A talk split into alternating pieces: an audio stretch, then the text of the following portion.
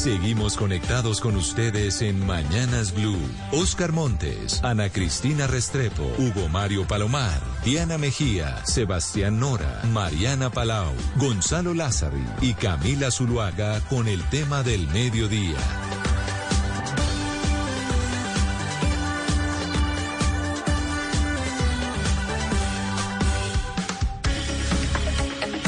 Son las 12:15 ya de la tarde. Le damos la bienvenida a quienes se conecten a través de la señal de Caracol en su canal de YouTube, así como también a quienes nos escuchan en todo el país y fuera de nuestras fronteras por la señal de Blue Radio. Pues, Diana Mejía, hay preocupación, y esta semana lo hemos comentado, sobre las afirmaciones y mensajes de la ministra de Salud, Carolina Corcho, acerca del no giro de los recursos pendientes y de la disminución de los recursos dentro del presupuesto del próximo año. Es un tema que además he visto que en medios de comunicación no para de mencionarse. Y no para de mencionarse, Gonzalo, tal vez por los mensajes en Twitter de la ministra Corcho antes de ser ministra. Y sin embargo, ella ha tratado de aclarar el tema y ha tratado de decir que definitivamente esos anuncios y esos mensajes no son tan ciertos, o de pronto los estamos sacando de contexto, no solo los medios de comunicación, sino los expertos en salud. Y si usted escucha la rueda de prensa de ayer que dio la ministra Carolina Corcho, ella ahí trata de aclarar esto temas y dice que se ha venido generando un debate que no debería ser. Por ejemplo, la ministra negó que se esté buscando la desfinanciación de las EPS. Escuche usted lo que dijo la ministra. Pero tampoco es cierto que estemos tratando de apretar las EPS para acabarlas. A ver, ustedes vieron las cifras anteriores. Se está aumentando el recurso para las EPS, por favor. En los dos escenarios se aumenta, eso no es verdad. Esperemos que el país supere eso. Pero tampoco es cierto que estemos tratando de apretar las EPS para acabarlas. A ver, ustedes vieron las cifras anteriores. Se está aumentando el recurso para las EPS, por favor. En los dos escenarios se aumenta, eso no es verdad. Pero también es cierto que el superintendente del gobierno de Iván Duque, no del gobierno de Gustavo Petro, dejó en proceso de liquidación 14 EPS. El superintendente del gobierno del presidente Iván Duque. No es el gobierno de Gustavo Petro quien toma las decisiones de declarar los incumplimientos de las EPS. Es el gobierno de Iván Duque, ante la autoliquidación de las EPS, que no cumplen. Las EPS manejan recursos públicos de los colombianos. También habló, Gonzalo, del déficit que encontró ella en la cartera de salud. Esto dijo sobre los 15 billones de pesos de los que está tratando ahora mismo la reforma tributaria. Estamos entrando a negociar un presupuesto con un déficit que ya se proyecta inclusive a 5.7 billones. Eso es entrar a una cancha con 2 goles en contra. Y esto lo dejó la administración anterior. Y esto lo conoce el Congreso de la República, la Comisión Séptima, y esto se le omitió al país. En ese déficit de 5.5, que ya está proyectado para diciembre en 5.7, es una condición de desventaja para el Ministerio de Salud. En ese sentido se hizo una proyección. Proyección no es lo definitivo, porque estás entrando en un proceso de negociación inicial de 8.1 billones, de los cuales 6.6 venían del anterior gobierno y 1.5 de nosotros. Entonces, tampoco es cierto lo que dicen los denominados expertos, que ellos fueron los que hicieron la proyección del 8.1. Inicialmente, esa fue nuestra proyección, asumir los 6.6 más los 8.1. Pero con ese déficit de 5.5 más las necesidades expresadas por el propio gobierno, para poder cumplir con el programa de salud preventiva, que es el compromiso del presidente, esto es una solicitud de casi 15 billones de pesos. El presupuesto proyectado es el más alto de la historia. Y si usted le escucha, Gonzalo, al final ella en esa rueda de prensa dice: definitivamente sí hay problemas en la salud, sí se necesita una reforma, pero escuche, porque ella deja como la duda de para dónde es que se están yendo los recursos que se están apropiando en el sistema de salud en este momento. No tenemos las cuentas claras de cuánto es la deuda porque no hay un sistema de información. 3 décadas este sistema de salud nunca tuvo un sistema de información, no lo tiene, que permita saber después de que estos recursos que salen del fondo ADRES entran a la intermediación, de ahí en adelante qué pasa. Pero sí sabemos que no necesariamente el recurso entra al intermediario y va a financiar la salud. Luego es absolutamente malintencionado que los denominados expertos digan, primero, hay una disminución de la financiación del sector salud, falso, y segundo, es que los trabajadores, que nunca les ha importado, van a quedar sin financiación. Pues, eso no está garantizado.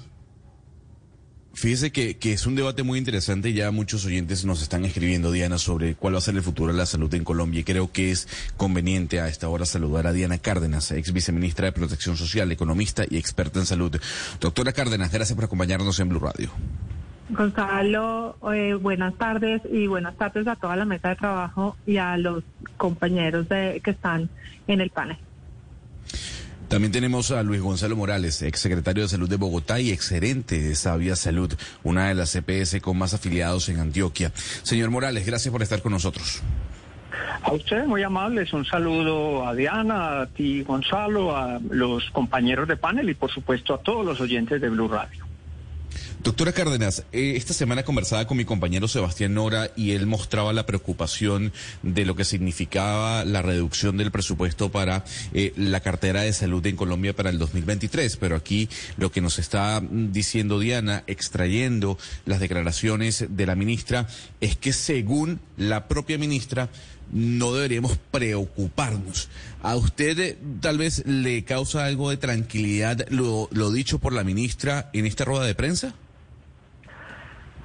Gonzalo, pues a mí no me genera tranquilidad lo que dice la ministra, porque ser ministro de salud implica estar todo el día y todo el año preocupado por el financiamiento del sistema de salud.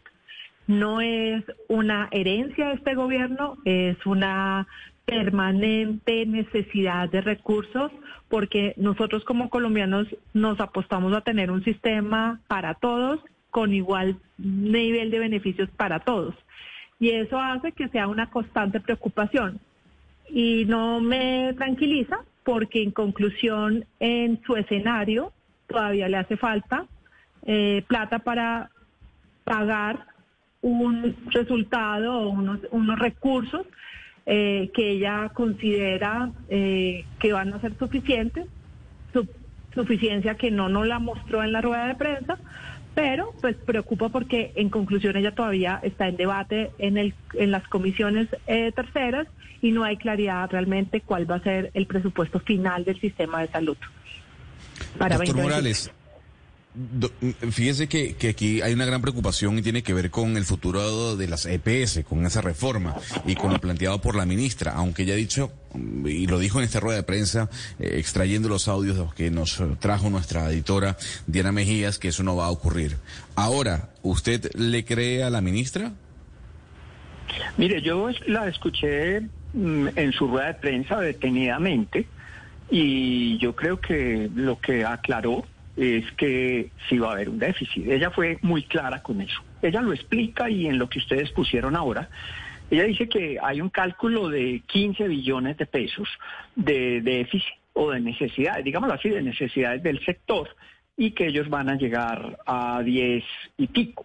Y pues esto es algo muy sencillo. La diferencia entre recortar y no subir, pues el efecto es el mismo, que no va a haber ese financiamiento que se había estimado de 15 billones del sector salud y que, por supuesto, ha sido la posición de ella durante todo el tiempo como crítica de este sistema de que hacen falta recursos. De manera que uno no entiende ahora cómo plantea que no van a ser 15, que ella misma lo reconoce en su rueda de prensa, sino que van a ser 10. Ahí se está ratificando de que pues no va a haber un recorte, pero sí no va a haber el crecimiento que se requiere. Y como se dice coloquialmente, entre no subir y recortar, la diferencia es la profundidad del hoyo.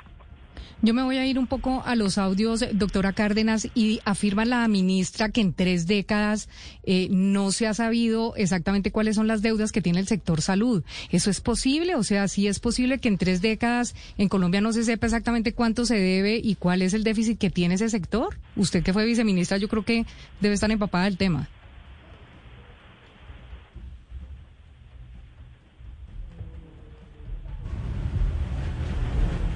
No oigo nada. Doctora Cárdenas, no la escucho. La veo hablando, pero no la escucho. Ahí ya. Ahí. En el gobierno de Duque se destinaron aproximadamente 7 billones adicionales de la caja corriente para poder resolver esas deudas.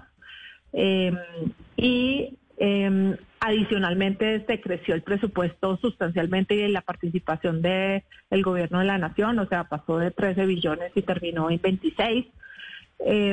Y eso es, ahora las deudas del sistema no son claras precisamente porque es un sistema donde atendemos 780 millones de personas al año o atenciones al año, 780 atenciones al año con unas facturaciones de cada una de las atenciones. Eso hace que el flujo de información y realmente las conciliaciones de cuentas es tortuoso, pero sin duda hay que separar que hoy estamos hablando es del financiamiento que el Estado y en conjunto la cuenta macro está garantizando el flujo del sistema. Entonces no habría que confundir que el presupuesto que ella tiene que garantizar es el presupuesto que necesita casi la operación corriente del 2023. No estamos hablando de las diferencias que se hayan quedado en el pasado. Ese es un punto. Y el otro punto que me parece muy importante es que en realidad lo que está en juego es un análisis de cuánta plata vamos a tener para financiar el consumo o la utilización de servicios de los colombianos a través del sistema general de todos. Eso es en la práctica la discusión, no son las deudas del pasado. Ministra, pero perdóneme, pero es que no me queda muy claro porque esta deuda no impacta la capacidad del sistema de precisamente responder a las necesidades económicas de la población, o las necesidades de salud, perdón, de la población. Explíquenos un poco por qué resultan estas deudas y por qué entonces, como usted dice, pues no tienen ese impacto que podría, digamos, afectar la prestación de salud. Las deudas que van a tener impacto y están teniendo impacto en las EPS y por eso las están liquidando, ¿sí? En realidad la utilización de los servicios y los beneficios que nosotros le ofrecemos a los colombianos han crecido y eso ha hecho que muchos recursos se necesiten adicionales. Eso no es nuevo, pero lo que quiero decir es que la discusión de la ministra o lo que tiene en déficit la ministra en este momento son los recursos que necesita gastar para el 2023. Entonces, pues si ella no presupuesta lo suficiente, pues va a sumar otro poco a las deudas que ella anuncia de los 30. No está solucionando el problema, sino que lo está agudizando. Exviceministra, pero acá hay algo cardinal en esta discusión y es la pretensión tanto del presidente como de ella de a largo plazo o a mediano plazo de manera estructural eliminar las EPS. Ellos lo han dicho durante la campaña y se sabe pues, que están trabajando dentro del ministerio en ese sentido. En su opinión, ¿qué pasaría si llega a pasar eso? Que haya como una suerte súper ministerio grande con una cantidad de entidades públicas que decían todo lo de la salud y esa intermediación de las EPS desaparezca y pase a manos todo de los hospitales y las redes públicas. Bueno, yo te quiero hablar de 3 cosas. Las EPS hay que dejar de satanizarlas porque es que las EPS tienen una institucionalidad muy diferente. Tenemos EPS indígenas, tenemos EPS públicas, tenemos EPS privadas o corporativas como las cajas. Eso quiere decir que por tipo de institución, pues todas han tratado, diferentes tipos de organizaciones han tratado de hacer una tarea que les delegó el Estado y es hacer el control del gasto. Y esta es una tarea muy desagradable y es una tarea que hoy pues a muchos actores no les gusta. Ahora, ¿qué pasa si no están las EPS? Pues el control del gasto lo tiene que hacer el Estado, el ministerio. Cuando faltan recursos de la operación, el que responde es el presidente de la EPS. Cuando no hayan EPS, el que va a responder es el ministro. Pero esa tarea odiosa es una tarea necesaria en todos los sistemas, porque o si no, no hay racionalidad en el uso de los recursos y no hay país que pueda financiar el sistema. Entonces, si esa es una apuesta de deteriorar veces, pues realmente lo que están haciendo es algo que es como pegarse un tiro al pie, porque al final la responsabilidad de financiar y de garantizar el derecho de la salud es del Estado colombiano, el cual lo representa el presidente y la ministra. Doctor Morales, muchos pensamos de pronto desde campaña que el gobierno Petro quiere definitivamente acabar con las EPS y lo reitera la manera de pensar de su ministra Carolina Corcho. En ese orden de ideas, sí es tan fácil acabar con las EPS porque todo el mundo dice, pues la liquida, pero eso es tan fácil porque uno pensaría que la superintendencia debe llevarse un tiempo, debe argumentar, porque si no las demandas para el Estado serían gigantes. ¿Qué tan viable es terminar y acabar de tajo con las EPS en Colombia? Mire, yo lo veo muy difícil. Esto requeriría, en la eventualidad de que decidan hacerlo, de un periodo de transición muy largo. Todos hemos visto cómo cuando se liquida una EPS, de las que ya se han liquidado con 1.000.000, 1.5 millones de afiliados, se genera un enorme vacío entre el momento en el que el gobierno dice que se liquida la EPS y en el momento en que los pacientes o los afiliados pasan a otra EPS. Y en ese vacío, los pacientes pues sencillamente no son atendidos, porque los prestadores no saben quién les va a pagar. Aquí lo que vamos a generar es un mega vacío, en el cual vamos a dejar ya no 1 millón de afiliados en el aire por la liquidación de una EPS, sino que vamos a dejar a 48 millones de colombianos en el aire sin saber quién va a responder por ellos y sin saber quién le va a pagar a los prestadores. En segundo lugar, yo creo que quien está aquí generando de alguna manera ese hecho es el mismo gobierno. El gobierno está, digamos, violando lo que se conoce como la confianza legítima, le está quitando las reglas de juego, le está cambiando las reglas de juego a unos actores legítimos que llevan 30 años funcionando y por lo tanto, pues si va a acabar con ellos, pues los va a tener que indemnizar. Los va a tener que indemnizar porque ellos han hecho una serie de inversiones durante el tiempo. Y en segundo lugar, ¿quién va a pagar las deudas? La misma ministra lo decía en la rueda de prensa, de que las deudas de las EPS con los prestadores son de alrededor de 22 billones de pesos. Y el superintendente claramente señalaba que muy pocas de esas EPS cumplen con los requisitos de capital y de reservas técnicas para responder por esas deudas. Entonces, si las van a acabar, ¿quién va a pagar los 22 billones de pesos que dice la ministra, los 20 billones de pesos?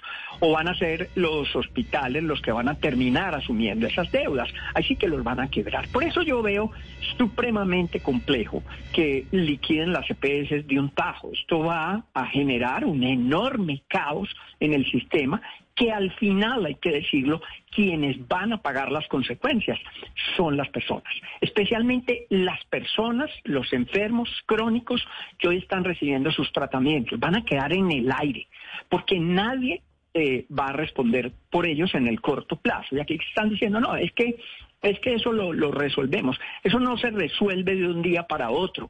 Pero le cuento que es que un paciente que de un día para otro deje de recibir sus medicamentos se muere. Por lo tanto, yo no veo claro cómo va a ser esa transición y de alguna manera me preocupa enormemente el vacíó, el mega vacío, el mega caos que se va a generar con la liquidación de las EPS. Por supuesto, independientemente de la discusión de si son buenas o si no y si deben o no deben continuar. Señor Morales, hablemos un poco de las EPS, porque una cosa es cómo funcionan en un área urbana como Bogotá o Medellín y otra en un área rural como, no sé, en San Vicente del Caguán o en una ciudad hasta como Maicao, ¿cierto? Donde hay tantos hospitales públicos y hay menos prestadores privados. Explíquenos usted un poco por qué funciona mejor el sistema que tenemos a base de las EPS en una ciudad como Medellín versus una ciudad como Maicao. Mariana, pues porque sencillamente el sistema es un sistema enfocado en la prestación de servicios, en la atención de los pacientes, especialmente en los pacientes de alta complejidad. Es el sistema. Entonces, finalmente lo que termina definiendo si una EPS funciona o no funciona bien, y lo decía ahora muy claramente el superintendente, pues está en las demandas que haga la gente por prestación de servicios. Y la prestación de servicios en las zonas urbanas, pues es mucho más fácil, es más cercana, hay suficientes prestadores, no hay que desplazar a los pacientes a ningún lado. Lo que no ocurre en las zonas rurales. Si usted se ubica en un municipio rural, en cerca de 750 municipios de este país, donde el único prestador es un hospital público que está mal dotado, que no tiene los suficientes servicios, el paciente hay que remitirlo y eso se vuelve un calvario.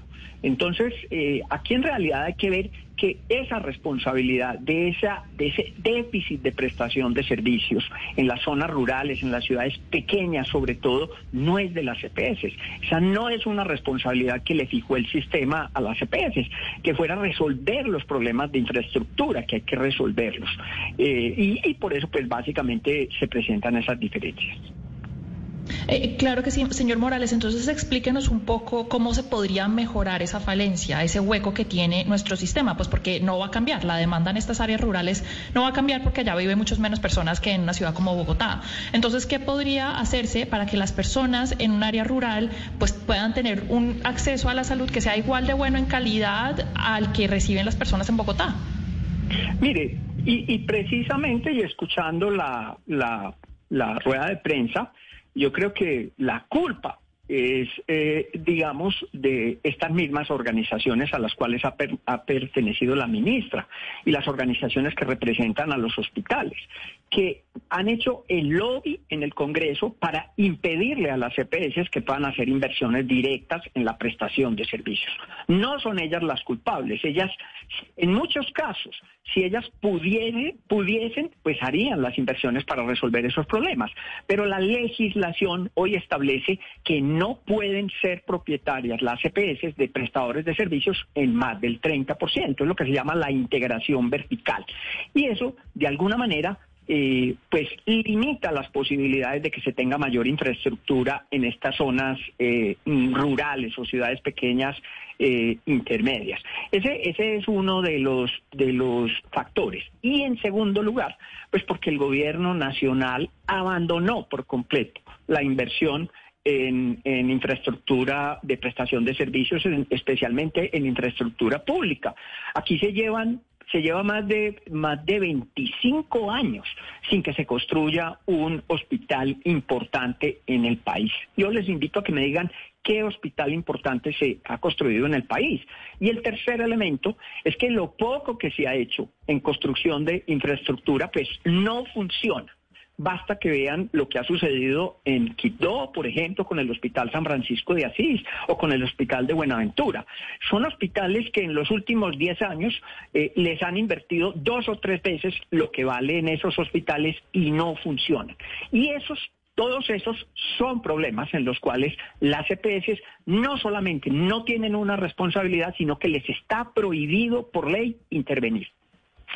Hay un asunto que está en la base para entender esta discusión de las EPS y es las UPC, la unidad de pago por capitación. Doctora Cárdenas, usted quisiera explicar, por favor, para los oyentes de la manera más simple posible esas diferencias entre el gobierno pasado y este y cuál es la importancia de esas UPC. Bueno, gracias, Ana. La UPC es el per cápita o es el valor por persona que se le entrega a cada EPS para que atienda todas las necesidades de salud de una persona durante un año.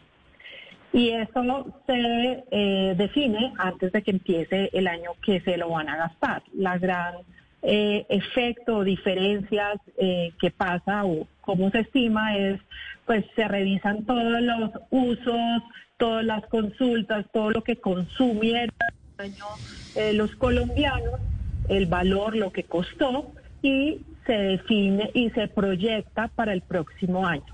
En este año en particular, la gran diferencia es que venimos de un año donde se están los colombianos desatrasando de las acciones que aplazaron durante la pandemia.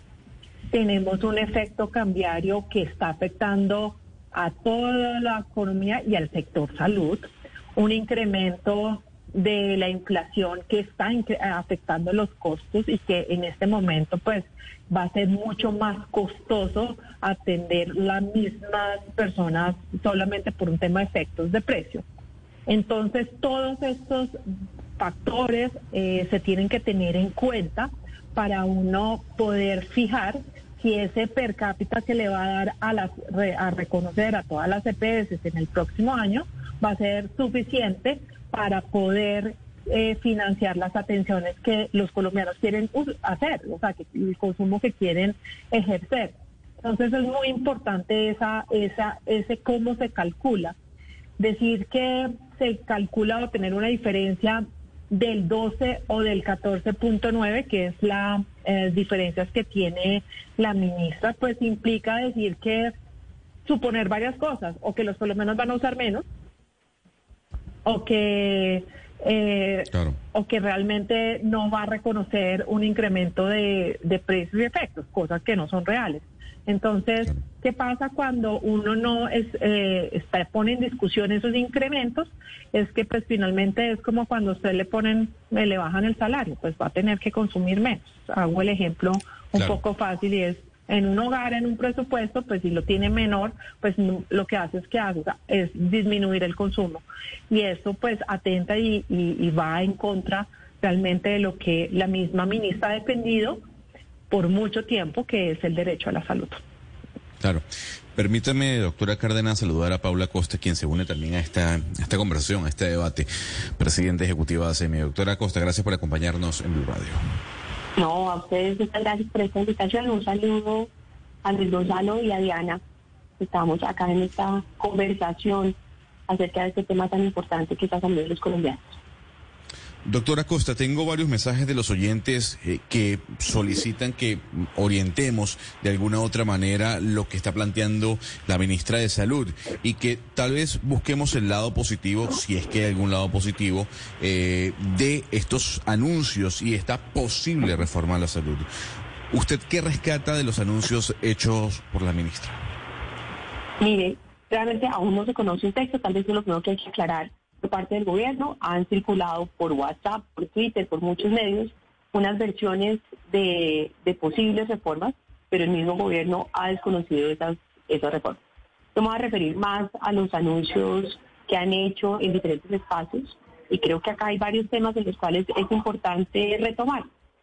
Desde este gremio que representa a las principales EPS, en donde se cubren las más de 34 millones de usuarios, entenderá usted que sentimos una responsabilidad muy grande porque este sistema avance y no eche para atrás y esté adecuadamente financiado, que es parte de los temas de la discusión de hoy.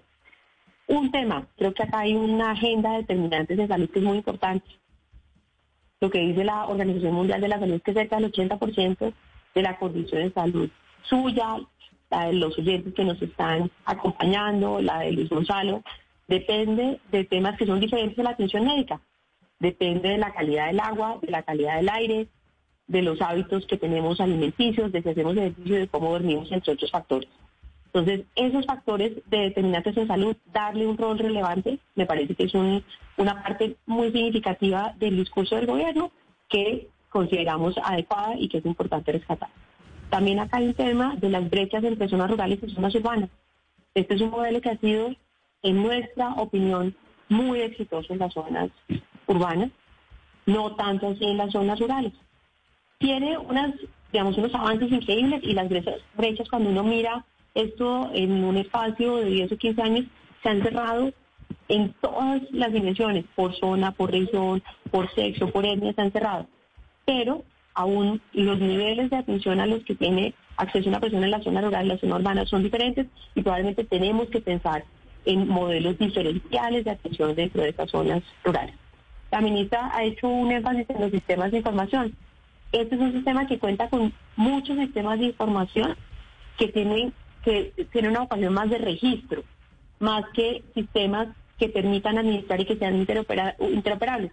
Creo que ese es un paso siguiente. Acá hay una base que ya se ha construido durante estos años de tener una cantidad de datos de atención, por ejemplo, dentro del plan de beneficios, que se llama el CISPRO, o en una cosa que se llama MIPRES, que es mi prescripción, para esas atenciones que van por fuera del plan de beneficios. Creo que es importante seguir avanzando en esa construcción de sistemas de información que sean interoperables. Pues ahí le doy 3 ejemplos de temas que ha planteado el gobierno que son importantes. Lo que decía Luis Gonzalo hace unos momentos del fortalecimiento de la República. El prestador público es muchas veces el único prestador en muchos de los municipios. Y acá es importante actualizar las tecnologías que tiene esta red pública. Una de las obligaciones que tiene el régimen asociado es una contratación del 60% con la red pública. Bueno, pues necesitamos que la red pública sea de primera calidad para no generar unas brechas en equidad de a qué servicio acceden las personas en el régimen contributivo y a qué servicio acceden las personas en el régimen asociado, pese a que tenemos el mismo plan de beneficios. Pues yo, digamos, rescataría como esos puntos. Claro, doctora Costa, pero cuando uno escucha a la ministra Corcho, ella dice, reconoce efectivamente que hay problemas en el sistema de salud, pero ella dice, lo que pasa es que la plata se está yendo para otro lado y no llega donde debe llegar. Y de pronto la prueba de que no llega donde debe llegar es que, por ejemplo, las EPS le deben un montón de plata a los hospitales. ¿Dónde se queda la plata entonces? Doctora Costa, usted que maneja las EPS y las EPS manejan la salud, ¿dónde se queda la plata que dice la ministra Corcho que se está como perdiendo? Mire, yo le voy a dar una respuesta súper clara. Dentro de las EPS afiliadas a Cemi, lo que hemos visto es que de cada 100 pesos que llegan por esa UPC que estaba describiendo Diana Cárdenas, 96 se pagan en atención. Acá hay todo un imaginario de que las EPS quedan con un montón de plata. Bueno, pues eso no es así, también se informar. El grueso de los recursos se va en pagar esas atenciones, en pagar servicios sociosanitarios, el transporte para que las personas puedan atender un procedimiento oncológico, el acompañante y la hotelería para que eso pueda suceder cuando se están ubicados en municipios diferentes a los de la atención. Entonces, acá el grueso de los recursos de la salud se va a los prestadores. Y los prestadores a su vez tienen que pagarle a los proveedores, tienen que pagar medicamentos, tienen que pagar trabajadores de la salud. El margen de las EPS afiliadas a CEMI, que nuevamente esto es cerca del 60% de todos los afiliados del país, está entre el 1 y el 3%. Entonces, esta idea un poco que se ha querido instalar de que las EPS quedan con unos márgenes muy grandes, lamento informarles, no es cierto. Acá hay unos costos que son importantes, acá hay un cálculo de esa UPC, de esa prima que se paga para prestar todos estos servicios, que tiene unos déficits que se han venido arrastrando, en donde los recursos no siempre son suficientes para todo lo que se tiene que hacer. Le doy otro dato, que este es de la normatividad, no de la realidad. Dentro de este dato de la normatividad, dentro del régimen contributivo, el 1.6% se tiene que dedicar a los temas de promoción y prevención. Probablemente si vamos a tomarnos en serio la política de promoción y prevención, pues se necesita más del 1.6% de los recursos de esa UPC para avanzar en esa agenda. Señora Costa, inicialmente un poco la controversia con el tema de presupuesto inició por algunas declaraciones en el Congreso de la ministra diciendo que las nuevas transferencias al régimen contributivo y subsidiado no eran las que ahora sí iban a hacer porque no confiaba mucho en las cuentas de ustedes, de las EPS. Y la pregunta es, ¿qué pasaría? Y no sé si ha habido un precedente en Colombia en los últimos años o décadas de que se entregue un presupuesto desfinanciado. Inmediatamente, ¿a ustedes qué les tocaría hacer? Como decía de pronto la doctora Cárdenas, ¿consumir menos o ustedes lo denuncian? ¿O cuál sería ese escenario si llega a pasar eso? Mire, Sebastián, muchas gracias por esa pregunta. Mire, el problema de desfinanciar la OPC no es un problema de las EPS, es un problema de todo el sector. Porque si usted no tiene los recursos suficientes, y acá hay dos factores que se suman. Hay un factor de precios que tiene que ver con inflación, tasa de cambio y salario mínimo de este año, del 2022. Y tiene que ver con cantidades. Acá hay unos atrasos que venían de la pandemia, hay unas nuevas tecnologías que se incorporan en el plan de beneficios de 2022, que es el aumento más grande y más beneficioso que se ha hecho del plan de beneficios en la historia de Colombia, en donde se incorporaron 645 atenciones y más de 20.000 medicamentos, que las frecuencias que se calcularon que se van a consumir, pues están por encima. Y hay otro factor que es muy importante, y es que la liquidación de EPS hace que los usuarios se muevan a EPS que tienen mejores estándares de calidad, y al ser atendidos, pues también tienen un consumo más grande de servicios sociales, lo cual está bien, lo cual es importante. Pero si eso no se financia adecuadamente, pues lo que hemos visto... Yo he usado el ejemplo de lo que ha pasado en México en los años recientes, en donde el gobierno de López Obrador ha vuelto a un sistema más público, más centralizado, y lo que termina pasando es que los ciudadanos terminan pagando una proporción más alta de los servicios. Se aumenta, esto en este mundo de la salud se llama el gasto de bolsillo. Y es que el porcentaje sale del bolsillo suyo, Sebastián, del mío, para pagar servicios de salud. Porque para todos es una realidad que lo principal para las familias pues es subsidiar o pagar, solventar los gastos médicos. Entonces, si no se paga por un lado, pues se termina pagando por el otro lado, y el otro lado es el gasto de bolsillo de los hogares. Entonces, ¿qué sería previsible? Sería previsible un aumento de los gastos de bolsillo de los hogares colombianos.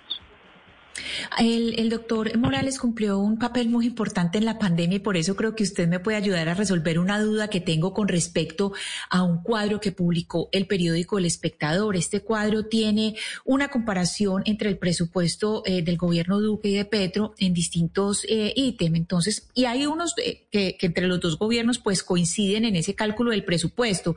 Por ejemplo, en activos por emergencia, en aseguramiento corriente, en prevención y pues en programas de prevención, ahí coinciden, pero hay uno en que uno entiende pues que baja el presupuesto, que es por ejemplo en pruebas COVID, uno entiende que baja el presupuesto, en Duque dice 3.16 billones, el presupuesto de ahora es 750.000 millones, pues es mucho menos, uno entiende que sea menos, pero no sé si es para que sea tantísimo menos. Pero hay algo que me llama mucho la atención y es que el Plan Nacional de Vacunación del gobierno pasado dice 306 millones y para este gobierno no tiene, no hay ningún número, ¿cierto? Entonces, cuando uno ya ve el total, uno ve que solamente en que no haya ningún número en plan nacional de vacunación, pues ya ahí hay un hueco muy grande. ¿Por qué eso? No entiendo.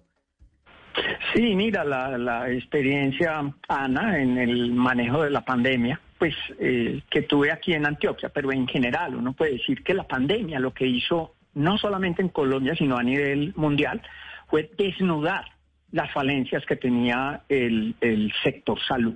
Y yo creo que en Colombia fue muy especial esto. Aquí nos dimos cuenta de lo que mencionaba ahora Mariana antes, es que en las ciudades pequeñas e intermedias no hay suficiente infraestructura, no hay suficiente talento humano para poder atender.